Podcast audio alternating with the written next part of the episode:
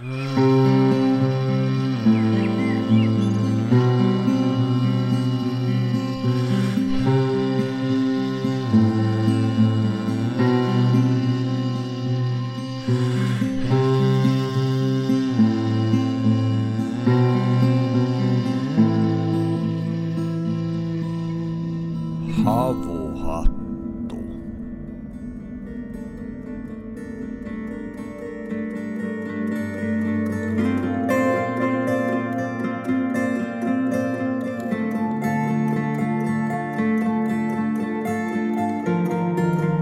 Havuhattu podcast.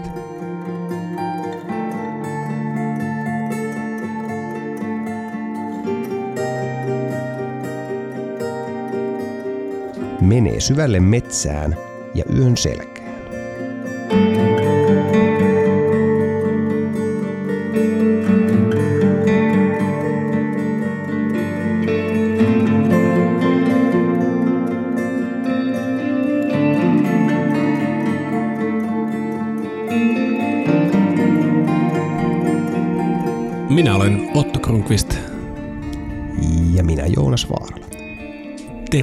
Havuiselle matkalle luonnon ääreen. Tämän jakson teille myös tarjoaa Kääpä Biotech. Varsinainen seuraavan sukupolven äh, metsäpalveluyritys. Äh, Tuossa vastikään kuuntelin uudelleen äh, Henri Lokki-jaksoa, jossa silloin kun Henri oli heillä perustamassa tätä firmaa, niin kertoi siitä, miten millainen visio heillä on tästä tulevaisuudesta, että mikä on näiden sientekasvatusten tulevaisuus. Ja hän sanoi, että se on vaikea kasvattaa siksi, että, että se on vaikea löytää raaka-ainetta ilman, että ää, köyhdyttää ympäristöä niistä sienistä. Ja he on siksi alkaneet sitten viljelemään näissä koivikoissa laittamalla ymppejä sinne. Ja näin metsänomistajat tosiaan voivat saada tuottoa metsästä hakkaamatta metsää. Eli tämä Kääpä Biotekin Kääpä Forest alajaosto, niin menee sinne sitten paikan päälle laittamaan ympit, jos metsänomistaja niin tahtoo. Ja sieltä sitten muutaman vuoden päästä muun muassa pakuri, kääpä sato voidaan odottaa. Ja he käyttävät sitä raaka-aineena näihin tinktuuroihin, joita sitten löytyy tuolta Kääpä Health ää, firman kotisivuilta. Eli jos sinulla tai jollain tuttavallasi sattuu olemaan tällaista koivumetsää ja pakurin viljely kiinnostaa, niin suuntaa osoitteeseen kaapaforest.fi ja voit sieltä tilata tällaisen pakurin viljelyn infopaketin ilmaiseksi kotiisi, jossa asia silitetään juurta myöten. Nyt voi Joonas sanoa, että nämä nauhoitukset alkoi aika täsmällisesti ilta-yöllä, eli Klo 22. Hinsby yö on vähän ehkä levoton. Ollaan uuden vuoden aattona täällä meidän majassa, jota Janne Sarkivi ennen nauhoituksia kutsui, että hänelle tuli mieleen tämmöinen niin kuin venäläinen metsästysmaja.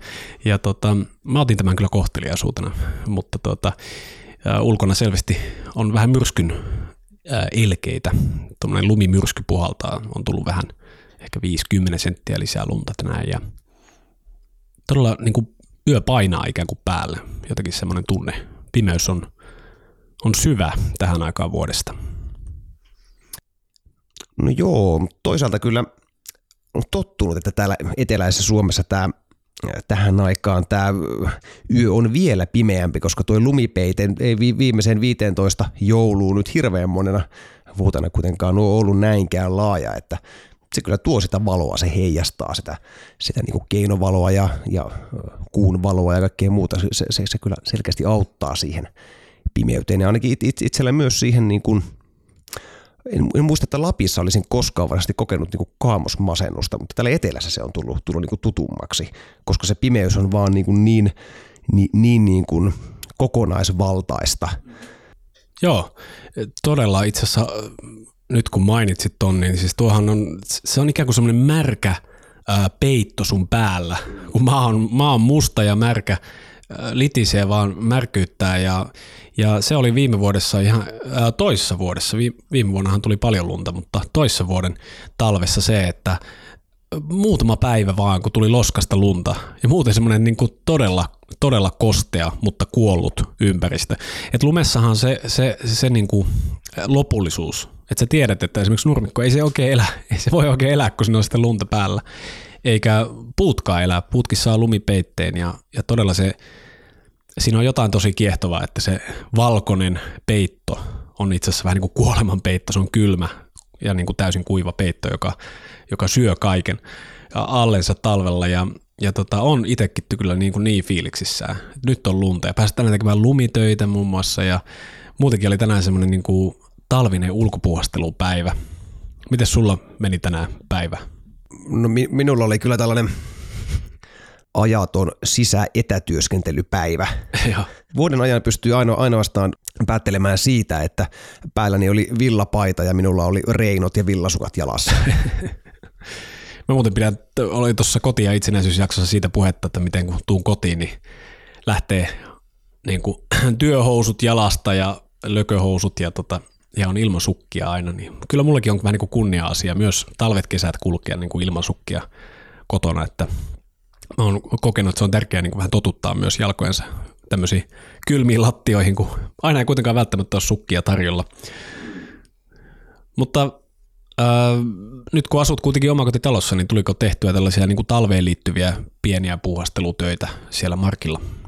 No itse asiassa talven ensimmäiset lumityöt kyllä, että tein, tein juuri tänään, että semmoista pi- pientä peitettä tuossa aikaisemmin on ollut ja, ja itse kerran tuli, tuli vähän enemmän, mutta silloin, silloin puolisoni ehti tekemään ne hommat, hommat ennen minua, mutta tänään ne tein ja, ja tuota, en tiedä, e-, ehkä en ole niitä vie, vie, vielä riittävästi tehnyt tähän mennessä, mutta, mutta ne, ne kyllä tuovat mulle suurta, suurta riemua kyllä. Ka- kaikista niin kuin, äh, kodin askareista se on kyllä kaikkein mielu, mieluisin tällainen puhdetyö. Joo. Mutta se varmaan juuri johtuu, että se, on, se, on, se on niinku, siinä on tätä eksotiikkaa vielä mukana. Joo, siis viime talvena kun teki toista kertaa samalla päivänä lumitöitä ja sitä oli vaan niin kuin ihan, ihan tolkuttomasti sitä lunta, niin kyllä kiroilin. Ja varsinkin katon tyhjentäminen lumesta oli aikamoinen ää, neljän tunnin hikoiluprosessi tuossa kevään korvilla. Mutta joo, mä väitän kyllä, että noissa lumitöissä on semmoinen tärkeä pointti on se, että ne tehdään just päivällä.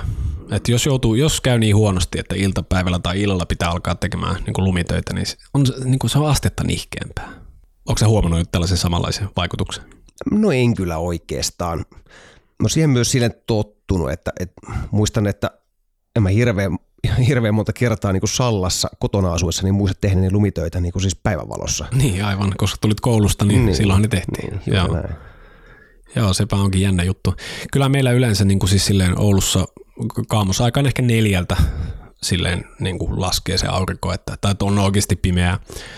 Ja sinänsä kyllä niin kuin talvesta on tosi paljon muistoja, niin kuin nimenomaan päivämuistoja.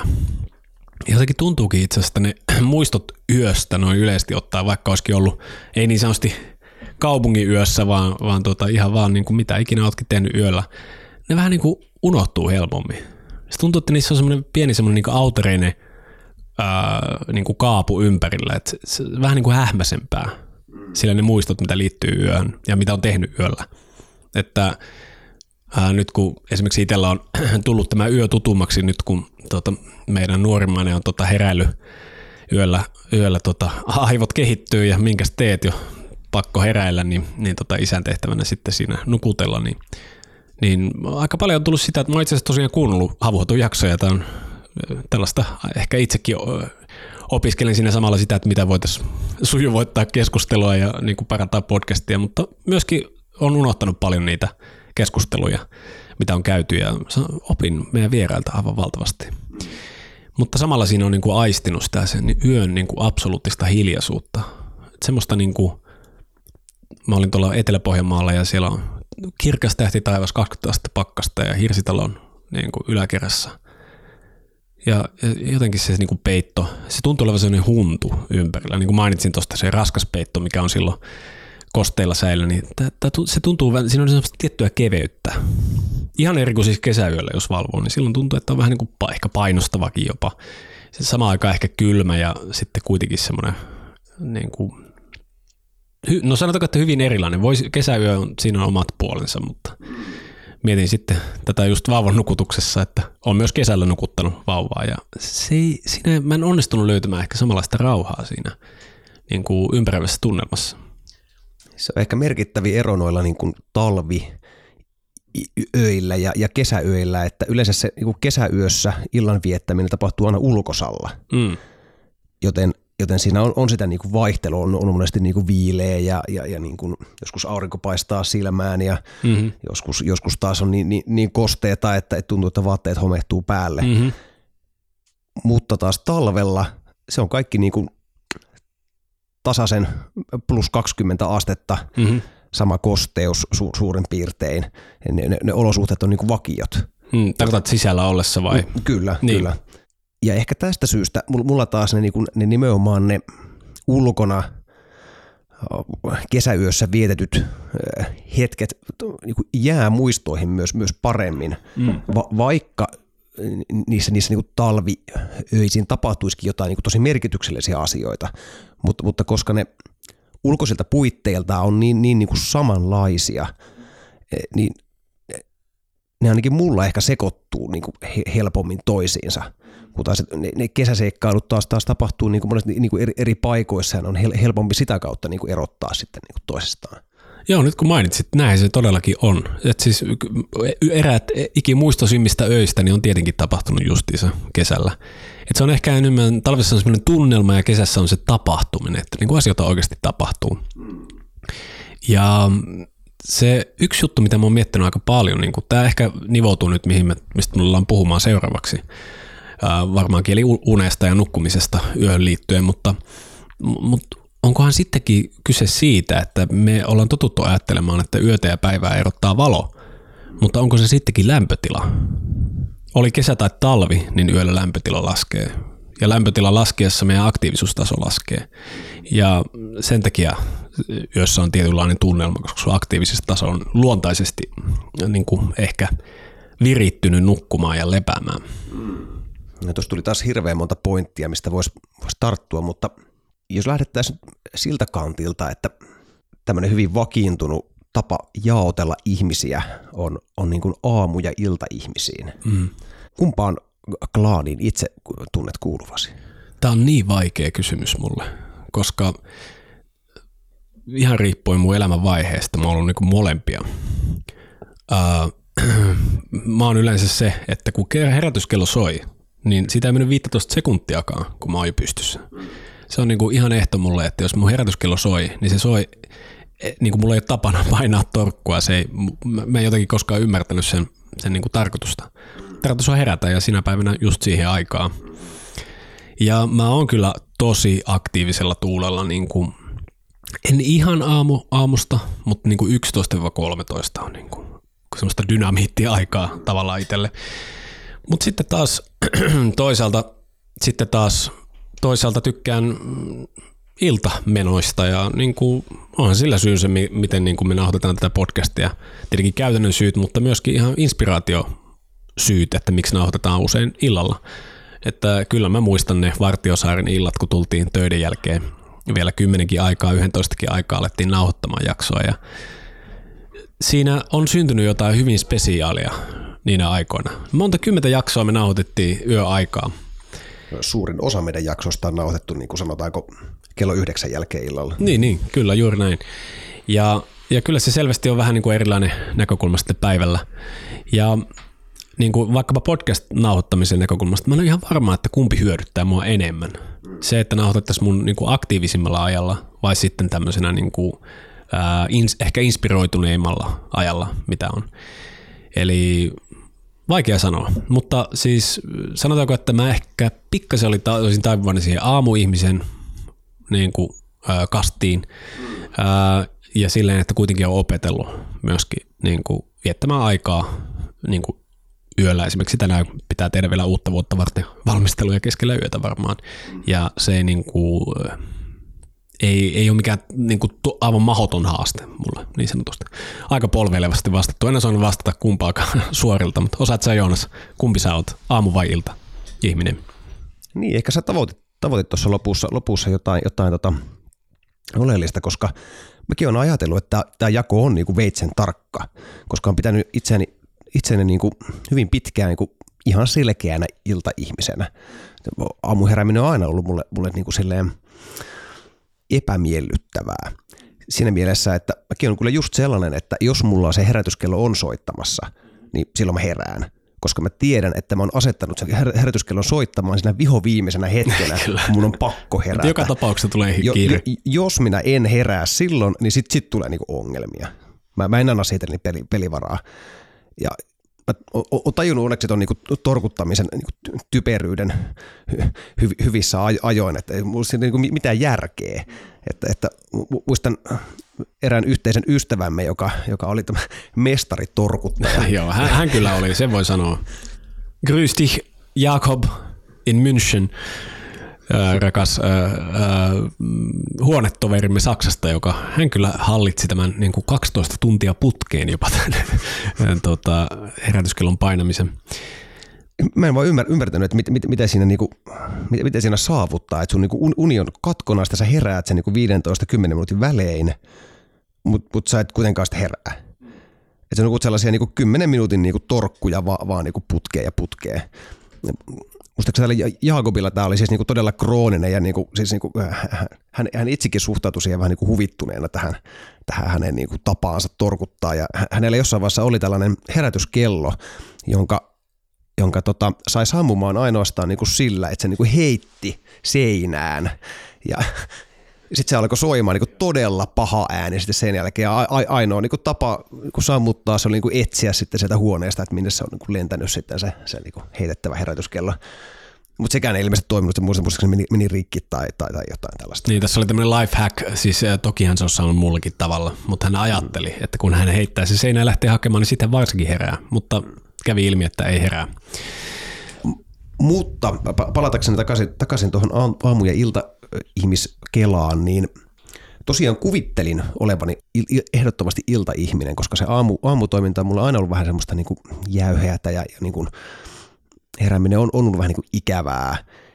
Ja kaikki sellainen niin kuin luova tekeminen, innostunut tekeminen, se on tapahtunut mulla aina ilta-aikaan. Mm. Mutta sitten mä oon alkanut kyseenalaistamaan sitä, että – onko kysymys nimenomaan siitä iltaajasta, siitä kellonajasta vai siitä, että mä olen tehnyt rutiinin tehdä niitä asioita eh, siihen aikaan. Mm-hmm. Silloin kun niinku, mulla on se oma rauha siinä, mä tiedän, että kukaan ei tule keskeyttämään mua, kaikki muut nukkuu. Tämä sama juttu tuli silloin mun perheen kanssa. Mut oli nukkumassa ja mä, mä, mä valvoin siellä omassa huoneessani tutkien internettiä ja te- tehdä, tehdä niinku erinäisiä asioita. Mut, mutta näin näin aiku, aikuisiellä mä oon alkanut tekemään näitä juttuja niinku ihan niinku kokeilun halusta myös, myös niinku päiv- päiväsaikaan ja aamuaikaan ja kyllähän ne onnistuu myös silloin. Ja joskus jopa tuntuu, että se lopputulos saattaa olla jopa parempi, koska ilta-aikaa monesti sitten, sitten saattaa olla jo aika, aika väsynyt, eikä, eikä aivot enää toimi samalla tavalla, vaikka sulla olisi sellainen innostunut innostunut niin kuin fiilis itsessään. Ja vasta oikeastaan niin kuin viime vuosina mä oon alkanut niin kuin kyseenalaistamaan sitä. Onko kysymys lopulta vain niin teini-iässä opitusta tavasta, josta mä en ole vaan päässyt eroon? Onpa hyvä kysymys, koska tietenkin teini-ikäiset rakastaa yötä. Heille, heille se on ehdottomasti niin kuin inspiraatio varmaan, mitä sieltä useimmilta tulisi, jos alkaisi keskustelemaan tästä, että se on itsellekin oli ilman muuta aikaa, jolloin pystyi esimerkiksi sur, surffailemaan, surffailemaan niin kuin World Wide Webissä erilaisissa chattihuoneissa ja mitä silloin oli vaikka 90-luvun puolessa välissä ja 2000-luvun alussa ja näin. Ja se on yksi suurimmista rikoksista, mitä tässä maassa tehdään, että, että kun teini-ikäiset joutuu aloittamaan koulun jossain jopa kahdeksalta. Joo, joo se on, ja siis sitä on hienoa, että Suomessa on menty toiseen suuntaan käsittääkseni, tämä pitää kaivaa muistiinpanoja, mutta muistaakseni olisiko ollut Vantaalla tehty kokeilu, että, ja, ja, että on myöhästi tunnilla niin kuin teini-ikäisten koulua ja ilmeisesti hyviä tuloksia. Koska tämä on ihan tieteellinen tosiasia, että, että teinien aivot va, vaan niin kuin, ne, jotain tapahtuu aivoissa teini, te, teini-iässä ja, ja se sisäinen kello siirtyy niin useammalla tunnilla eteenpäin. Ja se, ja se uni silloin teini-iässä on äärimmäisen tärkeää. Niin, kyllä. Ja se on vanhemmille ihmisille vaikea ymmärtää, sillä erityisesti vanhemmat että miten ne voi nukkua niin kuin kahteasti päivällä. Hauska myös, että tämä on selvästi ylisukupolvinen juttu, koska kun kuuli erästä nyt jo ihan kyllä aikuis, aikuisiässä olevasta, tai sanotaanko isovanhempi iässä olevasta pariskunnasta, jotka silloin, silloin aikanaan ovat sitten olleet Anoppilassa ja nukkuneet puoleen päivään, niin siellä on appi tullut sitten ovesta kysymään, että niin, tultiin vaan katsoa, että ette ole häkään kuollut täällä. mutta, mutta se on ilman muuta näin ja tota, tämä unitutkija Matthew Walker käsitteli tätä tosi hienosti tuossa kirjassaan tota, Miksi nukumme? Myös aivan mahtava Joe Rogan podcastin vierailu häneltä.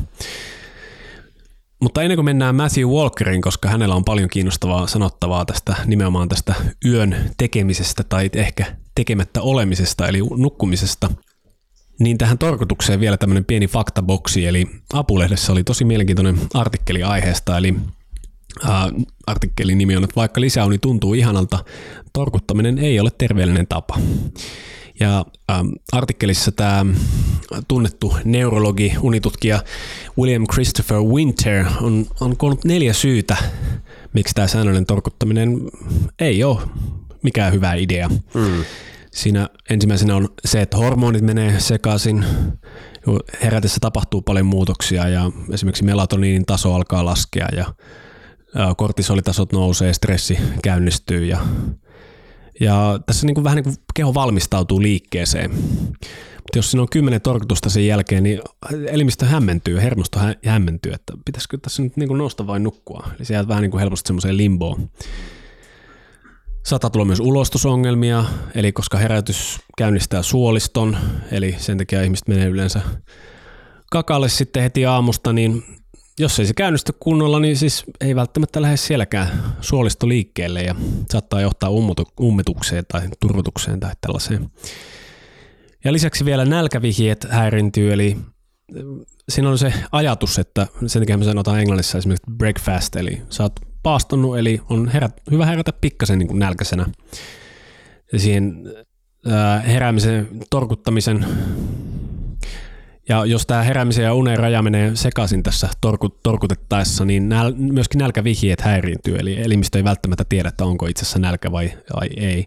Ja tässä, jos verrataan tuohon edelliseen, missä puhuttiin suolistosta, niin jos siellä ummettaa, niin se, se nälkävihje ei välttämättä toimi optimaalisella tavalla. Ja vielä tämmöinen, niin saattaa tulla tämmöistä tokkuraisuutta ja niin unihumalaa, eli ehkä on niitä ihmisiä, joille se sopii se torkutus, mutta useimmille se on sellaista, että sitä vaan niin kuin ei oikeastaan herää koko siihen niin kuin päivään vasta kuin ehkä myöhemmin päivästä. Niin kuin puolin päivän aikaa ehkä alkaa olla vasta silleen tuntuu, että niin kuin herännyt oikeasti. Ja täytyy kyllä sanoa, että mä pystyn allekirjoittamaan nämä kaikki, mitä tässä sanotaan niinä aikoina, kun itse tätä torkuttamista kokeillut teini-iässä toki, niin huomasin silloin jo tällaisia vaikutuksia itsessäni. Eli ainakaan minulle se ei ole koskaan sopinut. Niin itselläni, jos, jos tulee sellainen tunne, että täytyy torkuttaa, niin se vaan kertoo siitä, että ei ole vaan nukkunut tarpeeksi. Niin, kyllä. Niin kuin useimmat asiat sille, että jos nukahtelee, meinaa nukahtaa autorattiin, tämä, tämä on esimerkiksi semmoinen juttu. No, ehkä meidän kannattaisi lähestyä tätä itse asiassa Matthew Walkerin kautta, koska hänen tässä Miksi nukumme kirjassa, hän siis siteraa paljon unitutkimusta, hän on itse unitutkija ollut 20 vuotta ja, ja tehnyt paljon tutkimusprojekteja, mutta myös hyvin tutustunut tähän kirjallisuuteen. Ja, ja se on tosi hämmentävää, miten esimerkiksi just tämmöinen, että kun jossain osavaltiossa Yhdysvalloissa teinit saa ajokortin 16-vuotiaana, niin, eli siis ovat lukioikäisiä, niin kun esimerkiksi lukioikäisten ää, koulupäivää myöhästettiin tunnilla, niin liikenneonnettomuudet vähenti muistaakseni jotain 25 prosenttia jopa. Eli tämmöinen seikka, mistä itse asiassa harvat ehkä pohtiikaan, että miten iso riski meidän yhteiskunnassa se on, niin on siis autoon nukahtaminen. Et siis sille, että kaikilla varmasti on niitä kokemuksia, milloin silmät pilkkii ajassa ja jos niitä tulee aika usein, niin sitä saattaa huomata, että on aika riski ryhmässä niin kuin kaikkinensa niin kuin, ä, ojan ajamisen suhteen nyt vähintään ja pahimmassa tapauksessa vielä paljon pahempaa. Eli tämä on niin kuin hämmentävää, kun me aina aletaan puhua tästä unitutkimuksesta ja Walker on törmännyt tähän samaan ilmiöön, niin ihmiset usein sanoo, että no mä pärjään ihan hyvin kuudella tunnilla unta tai viidellä tunnilla unta tai jotain. Ja ehkä joistain se voi olla ihan niin kuin pitää paikkansa. Ja jotkut selkeästi tekee siitä sellaisen niin kuin oman juttunsa myös. Edellisessä jaksossa tuo vieraamme Janne Saarikivi mainitsi äh, äh, rakkaan entisen pääministerimme Matti Vanhasen, jota, jota, jota hän, hän vihasi. niin kuin kaikkia pääministereitä, niin kuin hän sanoi. Mutta Matti Vanhanen useampakin otteeseen hyvin semmoisen niin ylpeään tyyliin niin kuin kertoi aina nukkuvansa viisi tuntia yössä. Ja se, se oli selkeästi, selkeästi niin kuin ottanut tämän osaksi niin identiteettiä. Ja hän, hän, hän niin kuin, kyllä semmoinen kuva, että hän kertoi sen niin kuin ylpeydellä. Että hänestä se oli niin kuin, hän, hän uhraa yöunensa nyt ähm, kansakunnan hyvinvoinnin niin kuin edessä. Mun mielestä tuo on itse asiassa vaan hyvin kuvaava lausunto siitä, mitä useimmat ihmiset ajattelee. Se on unettomuus, liian lyhyet yöunet, uniapnea, monet uniin liittyvät häiriöt on valtavan yleisiä ja me kaikki kärsitään niistä joskus. Ja esimerkiksi itsekin usein laitan teipin suuni eteen, pienen paljon teippiä, siksi että suuni pysyy suljettuna silloin kun nukutaan, koska suun kautta hengittämisestä tulee jatkuvasti uutta tutkimustietoa ja sen ongelmat on suuret ja se tapahtuu helposti nukkuessa, joten niin kuin tämmöisiä ongelmia on meillä itse kullakin. En siis mitenkään tässä kritisoi muita ihmisiä sen enempää kuin itseänikin, vaan se, se har, harmillisesti nämä on vähän niin kuin pesiytynyt. Ja sen ongelma on vaan se, että jos me ylläpidetään sellaista kulttuuria, että me sanotaan, että viisi tuntia unta on ihan riittävästi. Se ei ole riittävästi. Ja varsinkin teinit, jos ne uskookin tällaista, mitä nämä ihmiset täällä höpääjää, ja, ja alkavat ihannoida sitä lyhyttä yötä, niin saattaa tulla korvaamattoman niin kuin paha vahinko esimerkiksi aivoille. Walkerhan kertoo tuossa kirjassa, että miten se toimii se meidän ikään kuin aivojen pesukone yöllä ja siellä tapahtuu ikään kuin huuhtelutoimintaa. Ja kaikki nämä kuona-aineet häipyy sieltä sen palauttavan hyvän unen aikana. Ja on siis aivan selvää, että me tarvitaan unta. Se ei ole ihan selvää, kuinka paljon sitä tarvitaan. Walker itse on omien tutkimustensa perusteella päätynyt siihen, että kahdeksan tuntia yöstä pitäisi olla unessa. Niin tämä yle, yleisin tieteen käyttämä on, on, haarukka on tämä 7-9 tuntia. Ja siinä ilmeisesti on ihan niin kuin siis todellista niin kuin vaihtelua yksilöiden välillä, että to, to, toiset on täysin toimintakykyisessä seitsemällä tunnilla ja toiset vain sillä yhdeksällä tunnilla. Joo, tämä on siis sen jälkeen kun luin tuota Walkerin kirjaa ja on muutenkin tietenkin tutustunut tähän aiheeseen, on hirvittävän kiinnostunut niin kuin unen myöskin mittaamisesta. Ollaan esimerkiksi tehty tämmöisen kuin First Beat on tämmöinen firma, niin heidän kanssaan yhteistyötä ja, ja tota, käyty läpi heidän datansa siitä, siihen liittyen, miten ihmiset yleensäkin palautuu. Ja se huomataan, että useimmat meistä stressaa unissaankin, eli meidän tämä sympaattinen, eli stressihermosto on yleensä käynnissä monta tuntia sen jälkeen, kun me ollaan nukahdettu. Ja, ja usein tosiaan käynnistyy jo ennen heräämistä, että siellä on joku tiedostamaton signaali, että nyt pitää nousta, nousta päivään. Mutta kieltämättä viime aikoina mä oon vähän alkanut kyseenalaistamaan, että onko se todella tärkeää se pointti, että pitäisi nukkua niin kuin yhdet pitkät unet. Tämä tuli mieleen, kun kuuntelin tota Marko Leppäsen kanssa tehtyä ensimmäistä jaksoa, vartiosarja Esoterinen maantiede, niin hän kertoo sen tämmöisen vähän niin kuin tarinankin muodossa, että miten on herätty keskellä yötä ja ehkä kerrottu legendaa ja semmoisessa autoreississa tunnelmissa jaettu perintöönsä eteenpäin ja näin. Ja mä löysin tästä tämmöisen lähteen, tämmöinen Virginia Tech-yliopiston historian professori Roger, Roger, Roger Ekirch on, on selvittänyt, että näissä esimoderneissa kulttuureissa ne saattoi olla tämmöisessä niin kuin 12 tunnin jakso, ja siihen nukkumiseen ehkä menee 8-9 tuntia, eli ensin kolme, vähän jälkeellä ehkä 2 tai kolme tuntia, ja sitten takaisin nukkumaan. Ja hän löysi kirjallisuudesta esimerkiksi valtavasti viitteitä tällaiseen, ja ne huomasivat, että se oli itse asiassa tavallinen nukkumat yli kaikissa sosiaaliluokissa. Eli siis esimerkiksi ihmiset rukoili, opiskeli, työväenluokka esimerkiksi teki lapsia silloin. Ja niin kuin, no, todella mä oon alkanut miettimään, että ollaanko me kadotettu joku tosi tärkeä taito tässä, että me nykyään nukutaan yhdessä pötkössä koko yö. Mitä sä oot mieltä, Jonas? Onko siitä jotain tietoa, että kuinka pitkä tämä on ollut tämä niin hereilläolojakso siinä yöllä? No ilmeisesti joo, kaksi-kolme tuntia. Vähän vaihelu varmasti sekin, mutta, mutta joo, että ihan, ihan on oltu jalkeilla. Joku semmoinen hauska pointti, mikä Walker nosti tässä Joe Roganin haastattelussa oli se, että me on vähän unohdettu, että mit, mitä niin keskiyö tarkoittaa. että keskiyö on keskellä yötä. Eli tarkoittaisiko se myös sitä, että sun unen, se, se on, sen yön keskikohta täytyisi olla myös sun unen keskikohta? Joo, käy järkeä hyvin, mm. koska siinähän tapauksessa, kun me painettiin tässä podcastin rec-nappia, niin siellä sitten olisi joku laittanut unimyssyn päähän ja nukkunut siitä sitten sinne keskiyöhön. Mm. Tai kenties hiukan keskiyön jälkeen ehkä en ole mennyt nukkumaan jo yhdeksän aikaan. Ja sitten viettänyt 12 ehkä kolmeen, tehden niitä näitä. Ja sitten kolmesta ehkä seitsemään, kahdeksaan, yhdeksään. Jos 12 tuntia on se ikkuna, missä on, niin sitten on saattanut nukkua siitä itse asiassa ihan yhdeksään asti. Mun mielestä tämä on, tämä on alkanut kiinnostaa mua enemmän ja enemmän ja tietenkin nyt kun tässä joudun valvomaan edellä mainitusta syystä niin kuin öisin, niin on miettinyt, että onkohan tätä mahdollista niin kuin jotenkin onnistua kääntämään hyödykseen tätä tilannetta. Mutta mä haluaisin palata yhteen teemaan, mistä me, mitä mä sivusin tuossa aikaisemmin, ja se oli se lämpötila. Eli mitä sä Joonas oot mieltä, että mikä on semmoinen niin ideaali aika herätä päivään? Hmm. No mulla se on hyvin selkeä se vastaus. Mulla se on kahdeksan tunnin yöunen jälkeen. Hmm.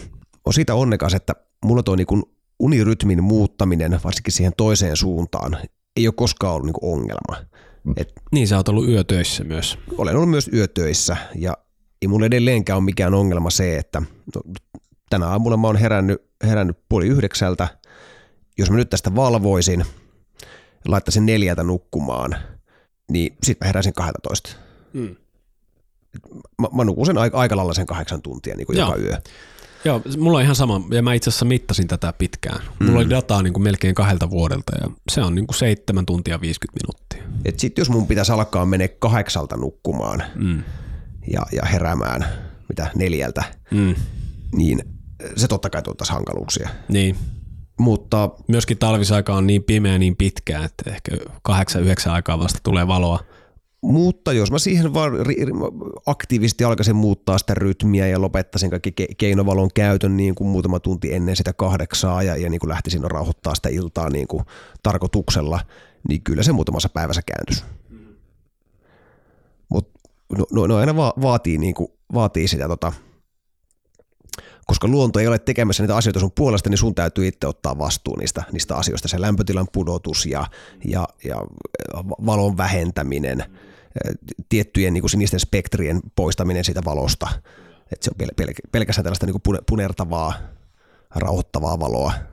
Joo, ja tämähän niin kuin just sä luettelit niin kuin tutkimuksen parhaaksi havaitsemat keinot auttaa unettomuuteen, niin kuin laskea huoneen lämpötilaa ja ja nykyään löytyy kaikenlaisia apukeinoja ja mun mielestä, jos niistä on vaan mitään apua, niin niitä kaikkia kannattaa kokeilla. Uusi, uusi juttu mulle oli, minkä mä oon kyllä huomannut, että joskus se kyllä toimii. Oli, oli tämä Walker nosti tässä esiin niin kuin kuumassa suihkussa käymisen. Eli voisin kuvitella, että sauna toimii myös, myös ihan sama, samassa, niin kuin, ähm, samassa mielessä, mutta siinä idea on se, että kun sä otat, otat tällaisen kuuman suihkun, niin sehän nostaa sun niin kuin ihon lämpötilaa. Sun, sun iho, iho, iho menee kuumaksi ja se tarkoittaa sitä, että, että sun niin kuin ruumiin sisälämpötila itse laskee. Ja toinen tällainen vinkki tämän kuuman suihkun lisäksi oli, oli että, että niin kuin kehon lämpötilaa pitää niin kuin vähän laskea, mutta on myös tärkeää, että niin kuin ääreisosat pysyisi lämpimänä. Eli itse asiassa ideaali tapa nukkua on pipo päässä, sukat jalassa ja hanskat kädessä. Ja olen kyllä todennut tämän toimivaksi tavaksi varsinkin tuolla ulkona, kun nukkuu. Kun mä menen makuupussiin, niin mulla, mulla monesti on vaan niin pelkät alushousut ja sitten sit villasukat ja kylmillä keleillä, keleillä sitten tota, hansikkaat. Ja to, toki sitten niin oikein kylmällä keleillä siinä on myös, myös niin pitkä kerrasto alla. Ja, ja sitten päässä, päässä ehdottomasti aina niin kypärämyssy, mm-hmm. kesä, kesät, talvet. Kyllä. Ja. Joo, ja siis niitähän löytyy malleja, missä sulla on myös nenä peitettynä, mutta pystyt mm. hengittämään silti nenän kautta. Kyllä, kyllä, just näin. Siinä on aina se, että ulkona nyt aina, aina mä huomaan nukkuvani raittissa ilmassa toki, toki myös paremmin, mutta, mutta mä oon itse asiassa nukkumaan myös, myös joskus kotonakin, kotonakin jos, jos mä tiedän, että tulossa jotain niin kuin, tosi niin kuin haastavaa, mun pakko saada nukuttua hyvin, mm. niin sitten mä menen su, su, sukat ja pipo päässä nukkumaan. Mm.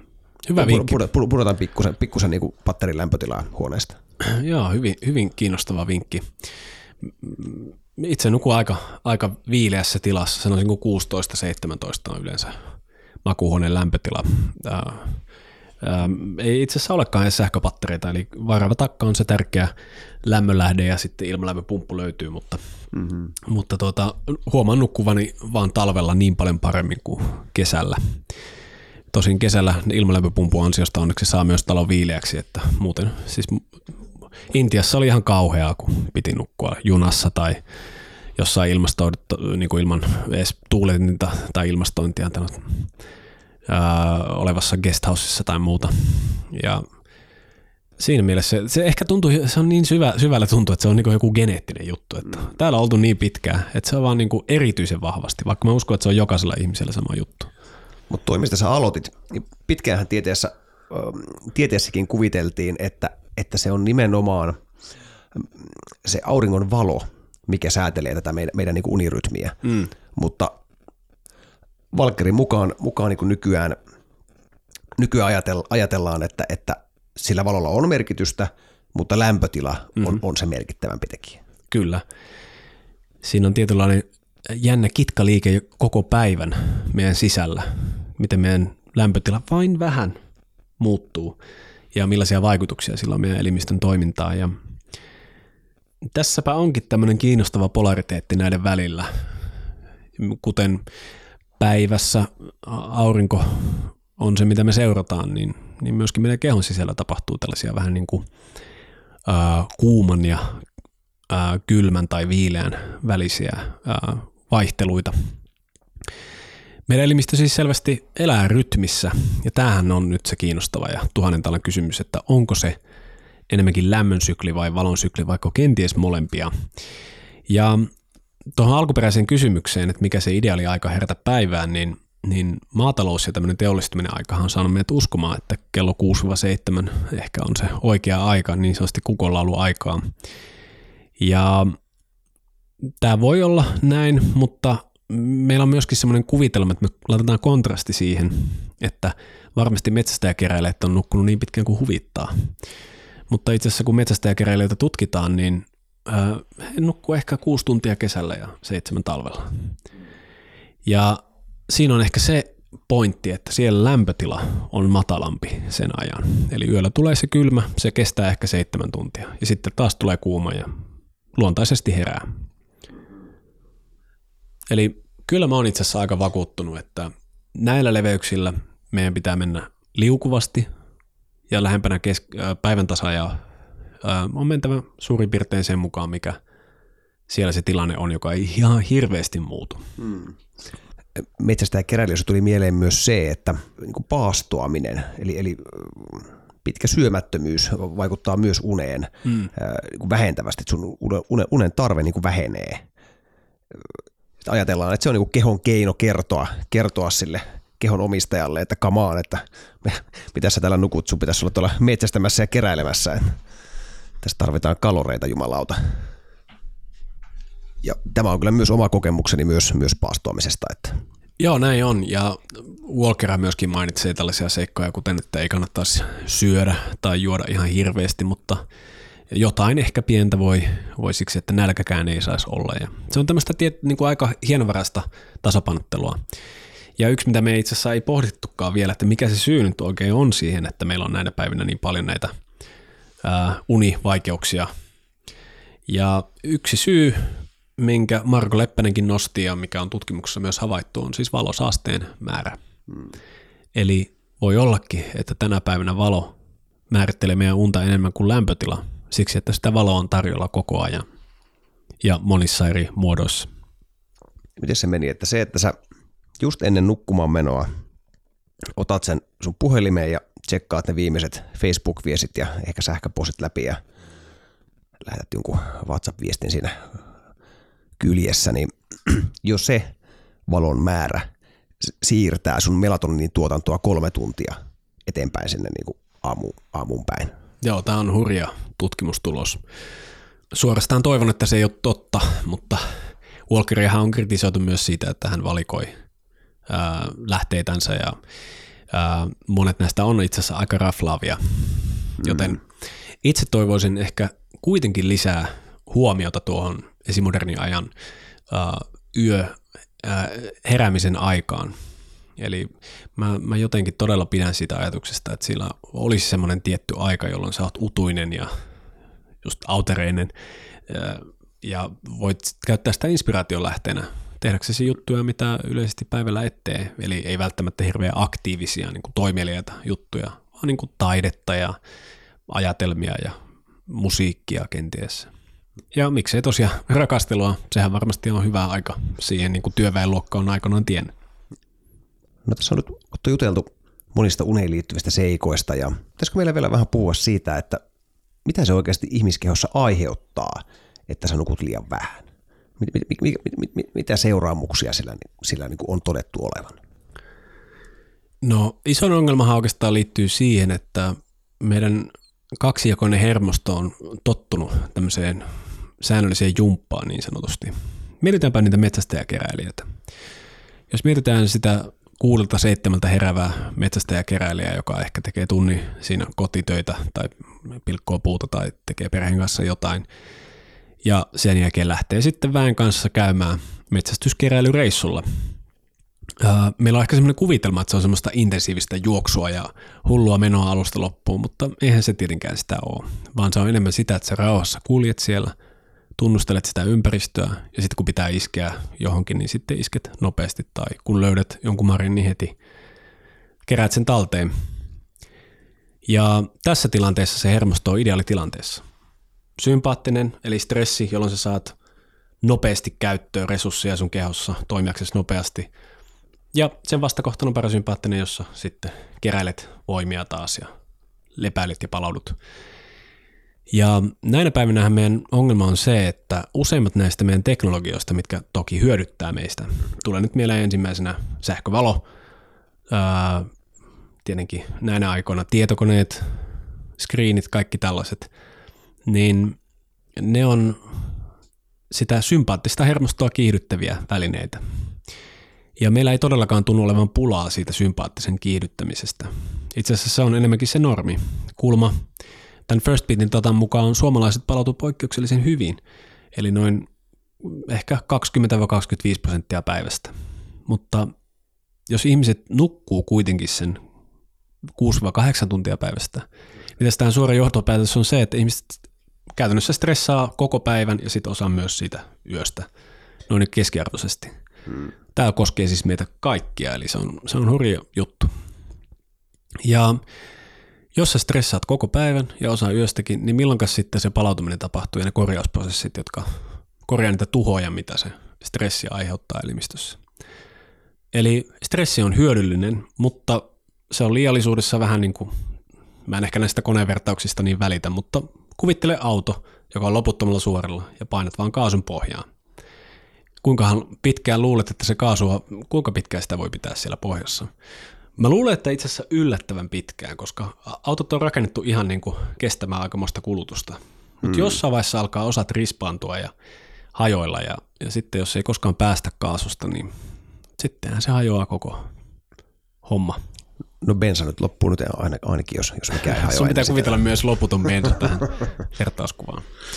Mutta jos vertauskuvasta vielä vielä ihmisen tasolle, niin mitä se ihan käytännössä aiheuttaa, niin siis uniapnea on esimerkiksi yhdistetty stressiin, diabetes on yhdistetty stressiin, ää, erilaiset vatsavaivat, ää, IBS-syndroomat, ää, on löydetty yhteyttä jopa ADHD ja unettomuuden välillä. Eli, ja sitten kun nämä kroonistuu, niin syöpä, Alzheimer.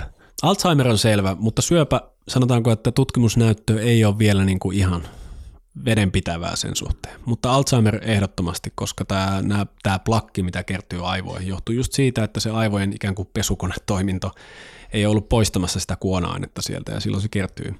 Ja esimerkiksi Ronald Reagan ja Margaret Thatcher ylpeilivät molemmat sillä, että on viisi tuntia yössä vaan unta ja molemmat sai Alzheimeria, eli liekö sattumaa vaiko olisikohan tällä ollut tekemistä sen kanssa. Mutta tässä on kyse tosiaan paljosta muustakin kuin siitä, että me puhutaan vaan tämmöisestä käytännön terveysvaikutuksista tai niin kuin unen tämmöisestä hyödyllisyydestä terveydelle tai muuta. Tämä koko polariteetti on vaan niin huikean kiinnostava, miten me puhutaan päivästä ja yöstä, sympaattisesta, parasympaattisesta ja näin edespäin. Ja mä todella haluaisin Joonas sukeltaa syvemmin tähän ja myöskin siihen kitkaan, mikä niiden välillä on. Ja jos meillä on, niin kuin mytologisesti sanotaan, aurinko ja kuu, niin niiden välinen kitka on se tuli. Ja onhan totta, että meillä on jotain sellaista kuin taivaan tulet. Ja vaikka tätäkin aihetta on käsitelty useammassakin jaksossa tässä podcastissa, myös edellisessä, niin emmehän nyt voi olla puhumatta unista, kun puhutaan nukkumisesta. No juuri näin. Eli laitetaanpa lisää puuta tuohon kaminan pesään ja suunnataan löylyosion puolelle. Ja jos nyt oot kuunnellut jo jonkin aikaa meidän podcastia tai kenties oot uusi kuulija ja koet, että haluaisit ehkä kuulla tämän löylyosion ja samalla tukea podcastia, niin suuntaa tuonne verkkosivulle havohattu.fi kautta liity ja sieltä sitten joko kuukausi- tai vuosimaksulla huokean hintaan sitten voit tukea podcastia ja päästä käsiksi kaikkiin näihin meidän löylyjakso, osiallisiin jaksoihin, joita on kuitenkin jo kolme, ehkä 30, mitä sä luulet Jonas, sitä luokkaa. Sitä luokkaa se alkaa olemaan. Mutta kiitos teille kaikille, jotka jäätte tähän pysäkille ja kohti löylyosiota. Kuulemiin.